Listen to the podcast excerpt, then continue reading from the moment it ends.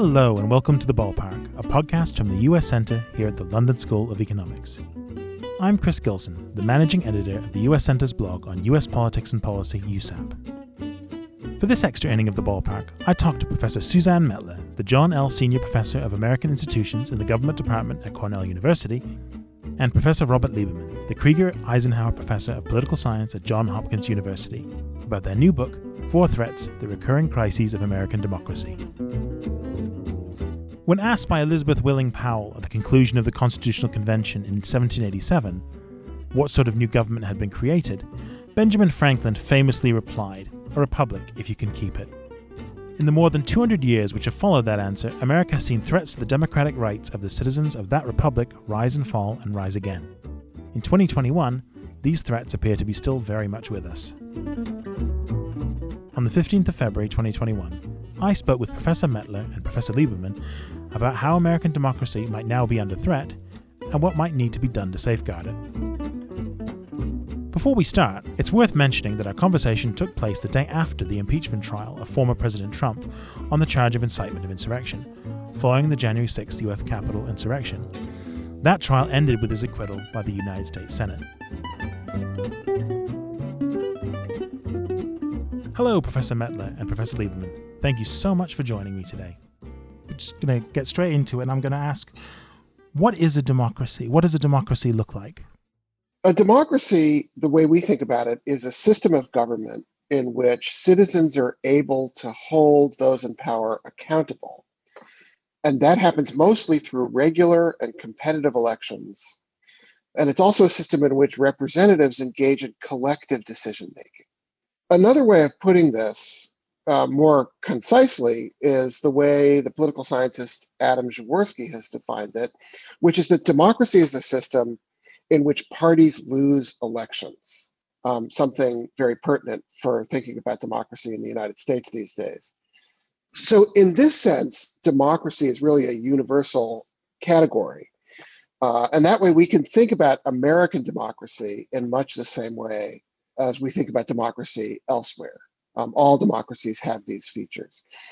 But American democracy, which is the subject of our, our book, Four Threats, has some eh, different and maybe unique features, and particularly a set of institutional mechanisms for preventing a single person or a single group from gaining too much power and thus avoiding the kind of democratic accountability that is characteristic of all democracies. Um, so the United States has things like the separation of powers, a system in which the president and Congress and the courts are all relatively independent of each other, um, or a bicameral legislature, two houses of Congress, the House and the Senate, um, each of which has to act in order for the government to act. Or federalism, a system in which power is spread among a variety of governments at, the, at different levels the national government, state and local governments. So you can think about democracy in general, um, but then there are specific features about American democracy that make it operate somewhat differently from other democratic systems. Thank you very much. So my next question is in your your book you talk about the four pillars of democracy as being under threat.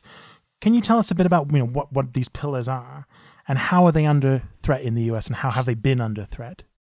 Yeah, so if we we look at what are the features of democracy that help it to work, that are are essential for its operations, uh, we narrowed those down to four groupings. So the first thing is, of course, free and fair elections, and that includes not only that elections are carried out so that you know everyone has a, um, a free choice to participate and their votes are counted but also of course that the outcome of the election is respected and whoever wins it gets to govern and the others um, those who lose step aside.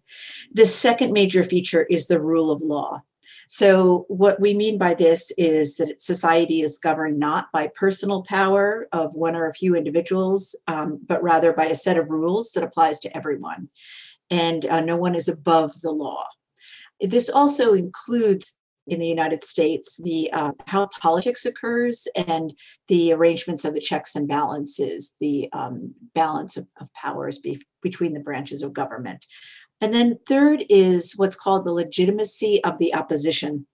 So, what that means is that people with different views need to be able to compete for political power. They need to be able to organize in political parties and to govern when they win elections and so on. And then finally, fourth is the um, integrity of rights meaning uh, civil liberties, civil rights, uh, voting rights, all of these rights that give citizens protection to give them equal standing and inclusion in society. Um, and of course, these have evolved over time. Not all of these things were present in the American founding by any stretch, and particularly integrity of rights um, has been a more recent development. I mean, Rob and I think that it's only since the 1960s and 1970s that the United States could really be called a democracy. But what we've seen with these four pillars of democracy is that they have really been under threat and in danger of backsliding over these past four years. And so they give us very um, concrete indicators that we can observe in any period of history that we've looked at to see whether democracy is stable or perhaps expanding or whether it's uh, backsliding or in danger of doing so. And so as we've tracked these four pillars, over the past four years, early on, we were seeing threats to them and a lot of rhetoric about damage to them. But um, particularly over the past year, damage to them really um, picked up speed. And so we, you know, we've really been keeping track of them with great concern. And this came to a head, of course, on, on January 6th.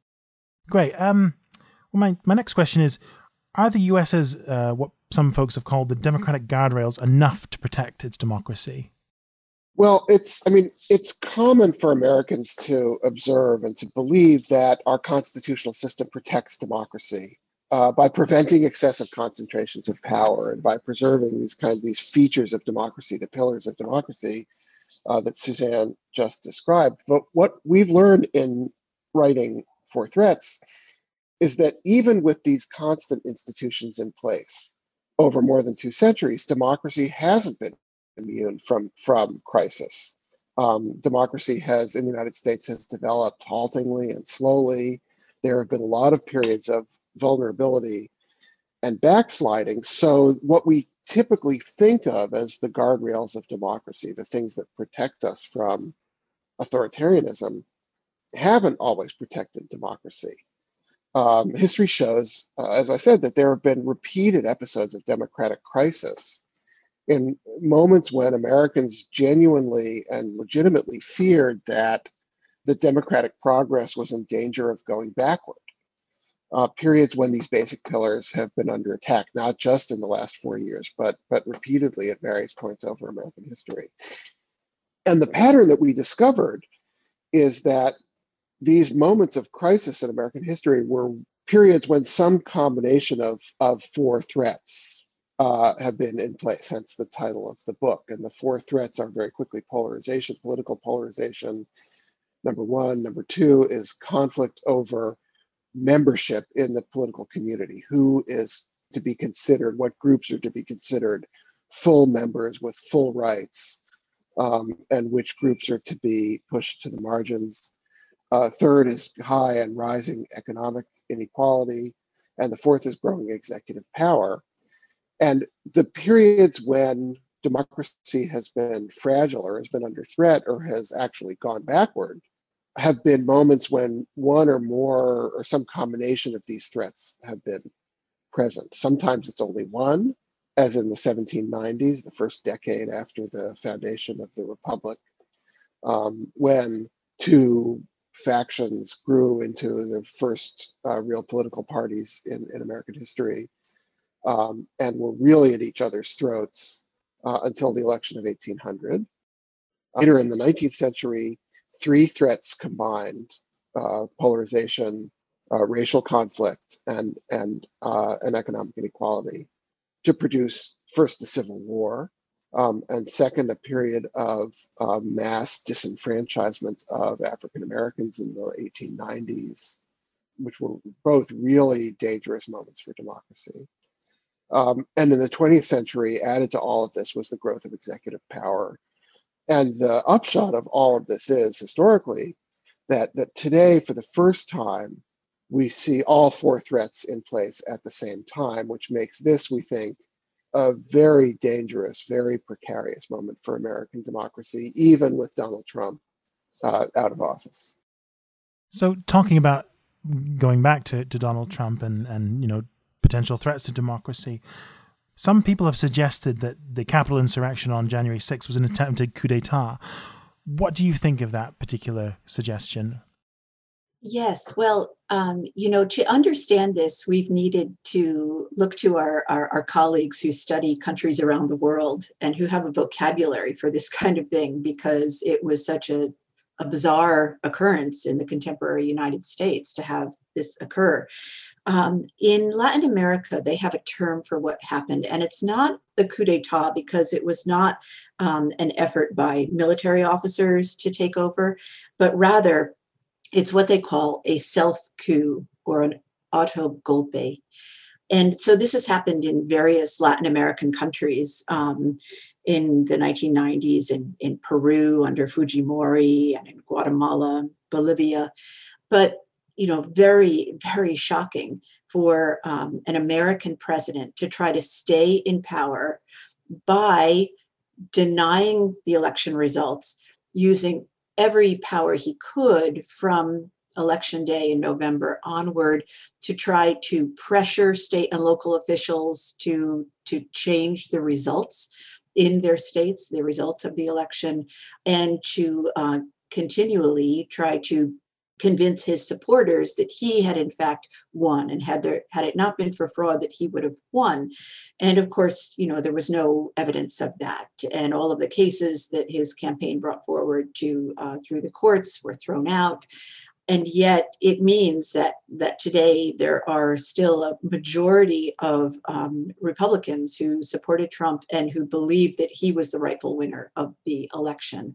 And so, you know, all of this really led to the instigating, um, the inciting of the attack on the Capitol on January 6th right up through that very day and all of the evidence that was presented by the House managers in the impeachment trial about how he was actively encouraging protesters to uh, to fight to to take their country back.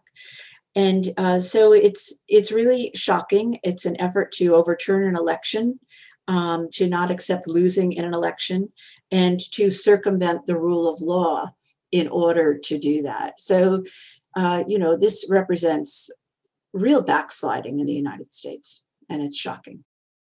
So earlier you talked about the the growth of the sort of the executive power of the presidency as being a threat to democracy. So how has the the presidency and the executive actually undermined democracy in, in the 20th century and and more recently? Well, the story of American politics over the course of the 20th and into the 21st century is largely the story of what we call executive aggrandizement, the gradual but steady growth of the power of the executive branch at the expense particularly of Congress. There's there's a core dilemma for presidents in the modern era. So on the one hand, they face increasing expectations um, placed on them by voters, by the public, um, to produce results, to fulfill their campaign promises, to address public problems. But at the same time, because of the separation of powers, they have to rely on others to achieve those results Congress, the courts, uh, the bureaucracy.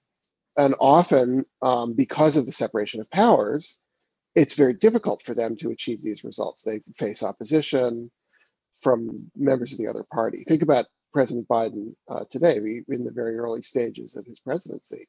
You know, the expectations that his supporters, the Democrats, have placed on him to deal with a series of crises the pandemic, the economy, uh, relations with other countries around the world, and so on. These demands are intense, and he's facing, you know, it looks like nothing but obstruction from Republicans in Congress, and it will be a big challenge for him to get things done under these circumstances. So, what that means is that the temptation for presidents to find ways to act unilaterally is very great and that's happened gradually over the course of the 20th century. Presidents have increasingly looked for ways to act without the participation of these other branches. The story goes back to the early 20th century. For us, It really starts in the 1930s and the Great Depression and Franklin Roosevelt, who took power in 1933 at a moment of really deep economic and political crisis. It was the, the trough of the Great Depression. We looked across the Atlantic from the United States and saw regimes in, um, in Europe falling prey to authoritarianism and, and fascism and totalitarianism of various kinds. And a lot of people expected and even hoped that FDR would take would assume dictatorial power in the United States to address a crisis that didn't seem susceptible to the sort of normal kind of democratic policymaking. In the end, he didn't do that. He didn't become a dictator, but he did leave the presidency much more powerful um, than when he took office through mostly not because he seized power in the sort of auto golpe like maneuver, um, but because Congress gave it to him. Um, the president gained greater policy, direct policy authority. The administrative state, the bureaucracy that's under the control of the executive branch grew. The White House staff began to grow so that the president around him in the White House has more capacity to direct the operations of the government. And then in 1940, Roosevelt, these things are all pretty well known. But in 1940, Roosevelt did something that's less well known. Um, this was uh, just as uh, Europe was um, at war, but the United States was not yet in the war. But Roosevelt was consumed with worry about um, subversion, Nazi and to some extent communist subversion in the United States, or the possibility for these things. Um, he signed a secret executive order that was actually authored by J. Edgar Hoover, who was the director of the FBI, the internal security force in, in the federal government, that authorized the federal government to engage in essentially illegal wiretapping of uh, mostly foreign nationals, but also American citizens. Um, this was one of the beginning early building blocks of what becomes a national security focused surveillance state with an incredible array of tools available for a president who wants to uh, use the federal government on his own authority to achieve a set of goals. Um, for Roosevelt, these were policy goals, but it created or began to create an opportunity for a less scrupulous president to use the power of the federal government not just to pursue policy goals unilaterally, but to pursue his own personal and political goals. This is what we saw in what became the Watergate scandal in, 19, in the 1970s, um, when Nixon directed an operation in the White House to use the power of the federal government to harass his enemies and disrupt or try to disrupt the election of 1972. And that became extremely apparent in the Trump administration um, the presidency now is even stronger than it was in Nixon's time. A run of recent presidents, including George W. Bush and, and Barack Obama, built the power of the presidency in the face of you know incredible polarization and gridlock in Congress and in, in, the, in the rest of the Washington establishment. Um, so that when Donald Trump assumed the presidency four years ago, he had an array of tools available to him that he was able to use not just to try and direct policy, or not even primarily, as far as we can tell, to direct policy, uh, but to use the presidency both to enrich himself personally and to, you know, identify and punish uh, his perceived political enemies. And we've seen the fruits of that in the in the two impeachment trials against the president and and in this event on January 6th that we uh, that we witnessed. So uh, shockingly here in the United States. Okay. So, given instances of voter suppression in many US states and the widespread denial of Biden's election victory amid GOP claims of voter fraud, it seems like the Republican Party isn't really interested in domestic ideals. Do you think this is the case? And if, if, if you do, why? Why is this the case?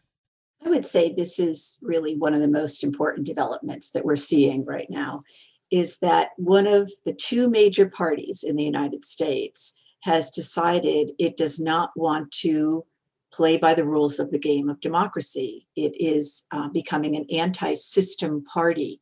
It is willing, in its quest for power, for uh, regaining power or maintaining power, it is willing to run roughshod over democracy, really ignore the rules of democracy um, entirely. And so, why is this happening now? Is, is the question. You know, it's it's frankly it's reminiscent of the 1850s and leading up to the Civil War, and then finally when Lincoln was elected, the South seceding and going to war. Uh, it's reminiscent of the 1890s when in the South um, you had a Democratic Party who saw itself losing, and uh, in order to regain power, did stage a coup d'état in the city of Wilmington and happened more quietly all over the South uh, as it sought to regain power by uh, taking away the voting rights of African Americans. What we're seeing now is the Republican Party as as polarization has been growing and this has been happening for several decades really at least you know since the 1960s at the grassroots level in the united states there's been a sorting of um, ideology and the political parties so that conservatives are now republicans and uh, liberals are now democrats. And to young people that sounds very strange because they take it for granted that's how it would be. But actually in the middle of the 20th century there were liberals and conservatives in both parties and there was a low level of polarization as a result. But now they've sorted themselves out increasingly. And there's been uh, it's not just a grassroots development it's also the case that uh, republican party leaders leaders of both parties, but particularly Republicans, have worked very hard for the party to be um, competitive by distinguishing itself from the Democratic Party. Um, and so instead of trying to work together on policy solutions, which involves negotiation and compromise, there's been more of an effort to portray the parties as us versus them, as truly different. And increasingly, American society and politics feels like um, a war of us versus them, where you think of your fellow citizens not as um, you know competitors in political parties, but rather as as enemies. And so so all of that has been emerging. But what's so dangerous now is that polarization is working together in an interplay with the other threats that Rob has described. So um, with a conflict over who belongs, particularly as it involves racism and nativism. So uh, the American public has become more diverse over time, and the Democratic Party has become more diverse as well in uh, racial and uh, ethnic terms. And uh, by contrast, the composition of the Republican Party has stayed very homogeneously white and Christians. It's a white Christian party. And what we know from political psychologists is that when you have a party that's very homogenous like that, when they lose elections, they feel personally under attack. And it makes people really angry and feel like their way of life as they know it, their heritage is being lost.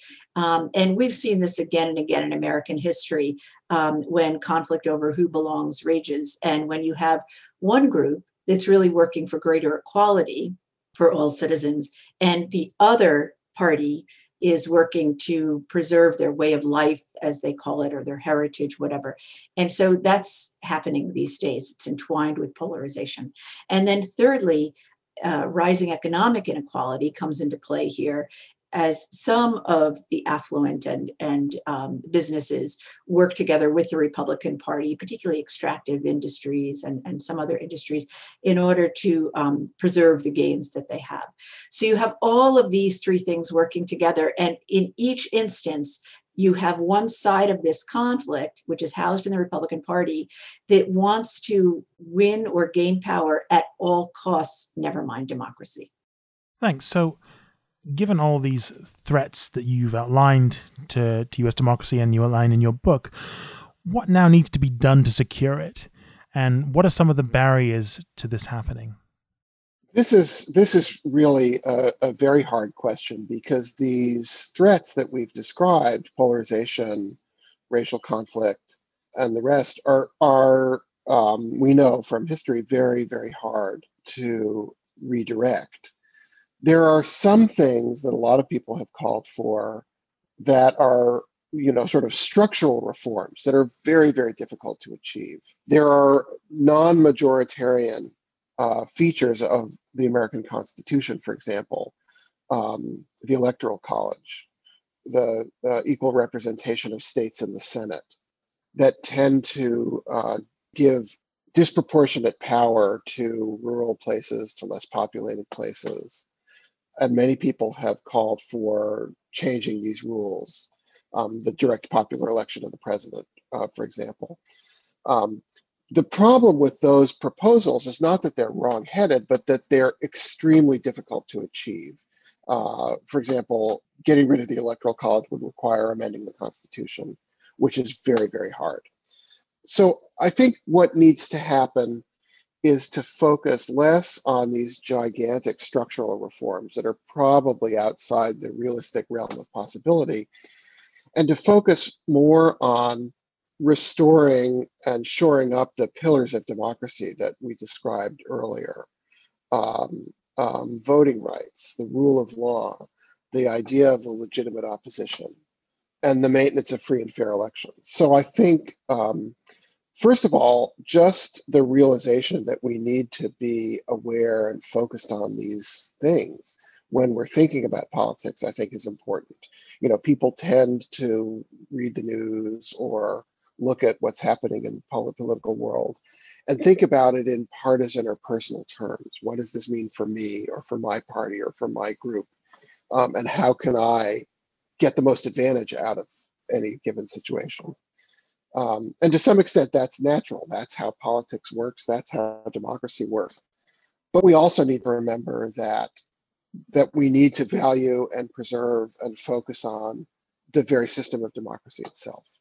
Um, so I think if there's one thing people should take away from this conversation, it's that we need to value democracy. But there are also things that we can do in policy terms. Um, voting rights. There are a number of voting rights proposals in Congress right now. I think those deserve support um, as a way of reversing attempts at voter suppression and uh, to restore a sense that democracy is something that belongs to everyone, um, that everyone can and should participate in.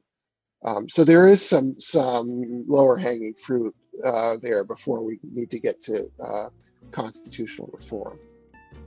Thanks. Some some really important things to think about there. All that remains me for to do is to thank our guests today, Professor Robert Lieberman and Professor Suzanne Mettler. Thank you so much for speaking to the ballpark today. Oh, we really enjoyed it. Thank you.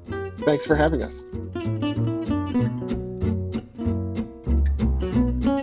Professor Suzanne Mettler is a John L. Senior Professor of American Institutions in the Government Department at Cornell University. Professor Robert Lieberman is the Krieger Eisenhower Professor of Political Science at Johns Hopkins University. So that's it for this extra inning of the ballpark. Thanks so much to Professor Suzanne Mettler and Professor Robert Lieberman for joining me on this episode. This extra inning was produced by Chris Gilson and Michaela Herman as part of the Phelan Family Lecture Series program. To listen to all our previous episodes, just enter LSE Ballpark into your search engine of choice. You'll find us. We're free to listen to, and unlike lots of other podcasts, we're ad free. You should also check out the special podcast miniseries from the LSE US Center, The Politics of Race in American Film, hosted by Dr. Clive James Nwonka. We'd love to hear what you think about the show.